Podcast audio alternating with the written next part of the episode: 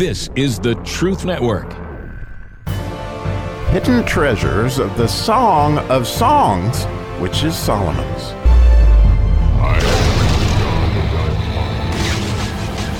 All right, jumping into verse 7 today, we get to dig around in one of the, from my standpoint, one of the most spectacular verses in all the scripture. It's just, it sets up uh, the next verse, which is just the miracle verse of this section, in my opinion, but, you know, not unlike the Aleph section of the 119th Psalm, the seventh verse has to do with the came if you might remember the seventh verse in the aleph section i will praise thee with uprightness of heart when i shall have learned thy righteous judgments. Well i think that you'll see that the result of what the beloved is asking here will be the same thing um, but it's beautiful the way she says it spectacular so getting on to the seventh verse in the king james version in english it reads tell me o thou who my soul loveth where thou feedest, where thou makest thy flock to rest at noon. For why should I be as one turneth aside by the flocks of thy companions? So here we see um, this idea of being needy out loud. and again, being needy out loud to Jesus, which you can't go wrong if you're being needy and you're being out loud to Jesus. So, as we talked about yesterday, we're going from the idea of the vine eh, um, metaphor, moving right to the sheep metaphor, as we see in so many different scriptures. Certainly, we see in the Psalm 80 that it, it's the same thing that happens. And of course, if you read the Gospel of John, you find these metaphors constantly and how wonderful. So I googled how does a past, how does a shepherd make a sheep lay down in a green pasture? And by the way in the my show notes i put a link to the video that i watched. It's only three minutes of this shepherd showing you the two ways that you can make sheep lie down. And you know here obviously we have a connection to his father's 23rd psalm this idea of the sheep laying down just like he did at the beginning of the 23rd psalm and also obviously feeding in the green pastures. And so as sheep you know that is something that that shepherds understand and oh my goodness the shepherd um, metaphor is everywhere from abel on through to jesus. You'll see it time and again but anyway, in this video, you'll note that the, the shepherd shows the first way is he just kind of tackles this leader sheep. Because actually, if I guess if since sheep are flocking animals, if you can get the leader to lay down, uh, perhaps you can get the others to lay down. But he showed how he could actually catch this sheep and kind of pull it over backwards to get it to lay down. But you'll notice that it almost immediately gets up because that's one way to make a sheep lay down. it really is fun to watch him do it. And then he goes to what he thinks really happened. He said the other way is to make sure you feed him really good and you put him in a nice shady place, that kind of thing, to make sure that they when they he said they'll only lay down when they feel completely safe because sheep, as you may know, are real skittish, and, and so this idea of making them lay down is that you have to be really, really well cared for if you're a sheep before you're going to lay down. And once you lay down, and one of the neat things, if you watch, if you watch the video, is the sheep, when they're laying down like that, they're chewing their cud. And, and so after we've fed on God's word and just think how spectacular, for those of you who are listening, I'm like singing to the choir, I know. But when God gives you a scripture, then you just continue to chew on it until you can get every bit of nourishment from it. And such is the case with this scripture for me today because I continued to chew on it all morning and then God showed me something else really cool I'll get to in a minute. And so you go from the idea of feeding and laying down, not unlike the 23rd Psalm, and then she makes a further plea, which is interesting because I've often heard it's the second question that makes all the progress when you're talking to God. So she doesn't just say it one way, she says it a second way. She pleads because she doesn't want to be one.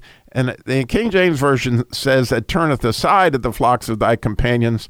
But when you look at that in Hebrew, it's clearly that will be covered. So I guess the idea that they were thinking of turneth aside was to get in a tent on the, I don't know.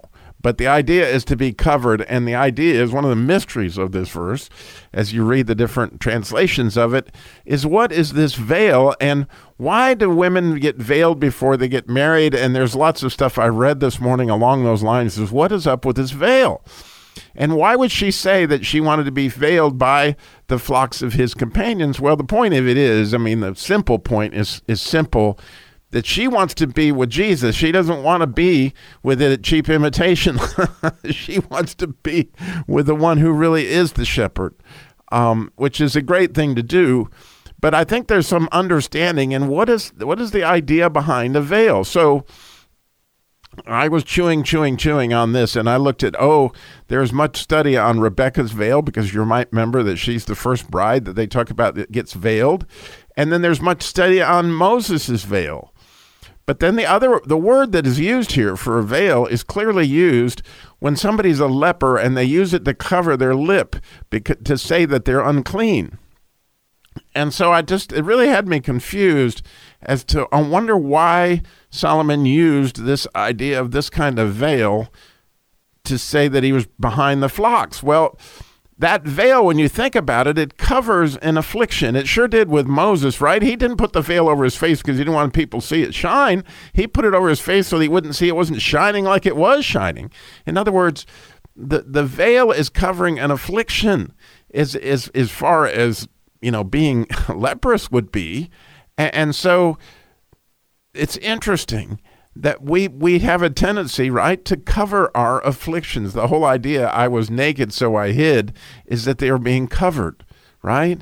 And and Moses covered his face and interestingly, to some extent brides cover their face because they don't want people to see their imperfection or whatever the situation may be. I don't know, but what I do know is is that yes, we are seeking cover all our lives. And so we put on masks of all sort of different kind. Like even in COVID days, you might notice people put on masks. They're afraid, so they hide.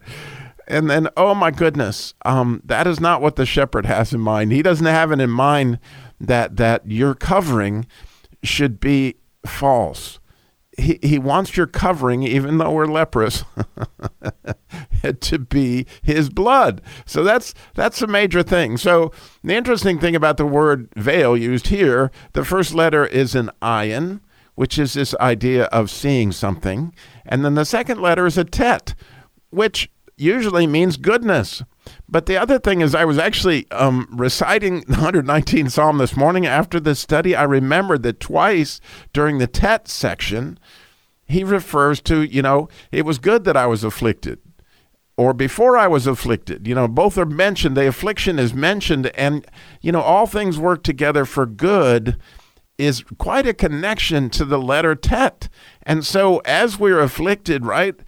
If we are afflicted, which everybody is, no, no one's without sin, if we go for cover there with the Good Shepherd, we're headed in the right direction, right? We're being needy out loud, and she is being needy out loud, and she is being needy out loud for the right cover, not something um, to hide our imperfections, but so that Jesus himself will see it and heal it. It's an amazing thing. So, to apply this verse right in my own life, I couldn't help but think this is a great question. Like, it's a great, great question to ask Jesus, you know, where are you? You know, where do you want me to go to be with your sheep, to be with my fellow sheep? And so I thought, well, you know, I'll just ask that question this morning. So I spent some time in prayer to actually apply this verse this morning, and and it was really really helpful as as I laid in His arms and asked Him, Lord, just tell me, you know, I've I've in the present time in sort of a a quandary because you may know I teach special needs every Sunday, and we've got another teacher there. So now I only teach every other weekend. I mean, every other Sunday, right? And then there's another church that has asked me to possibly consider being their um, assistant pastor to come and speak on Sundays. And I've been praying that and seeking God and and and um, it, that's still in the process. And I really wanted to get more today since I thought, well, you know, God, where are you pasturing your your flock? Where are you making them lay down at noon? And and so that I can go there and make sure. And he spent some time with me pointing out different individuals in both of those sheepfolds that that required um, some nurturing. And so I have a sense this is the direction he wants me to go. And it was really a beautiful thing. So I would recommend, highly recommend today. Why not ask him, you know?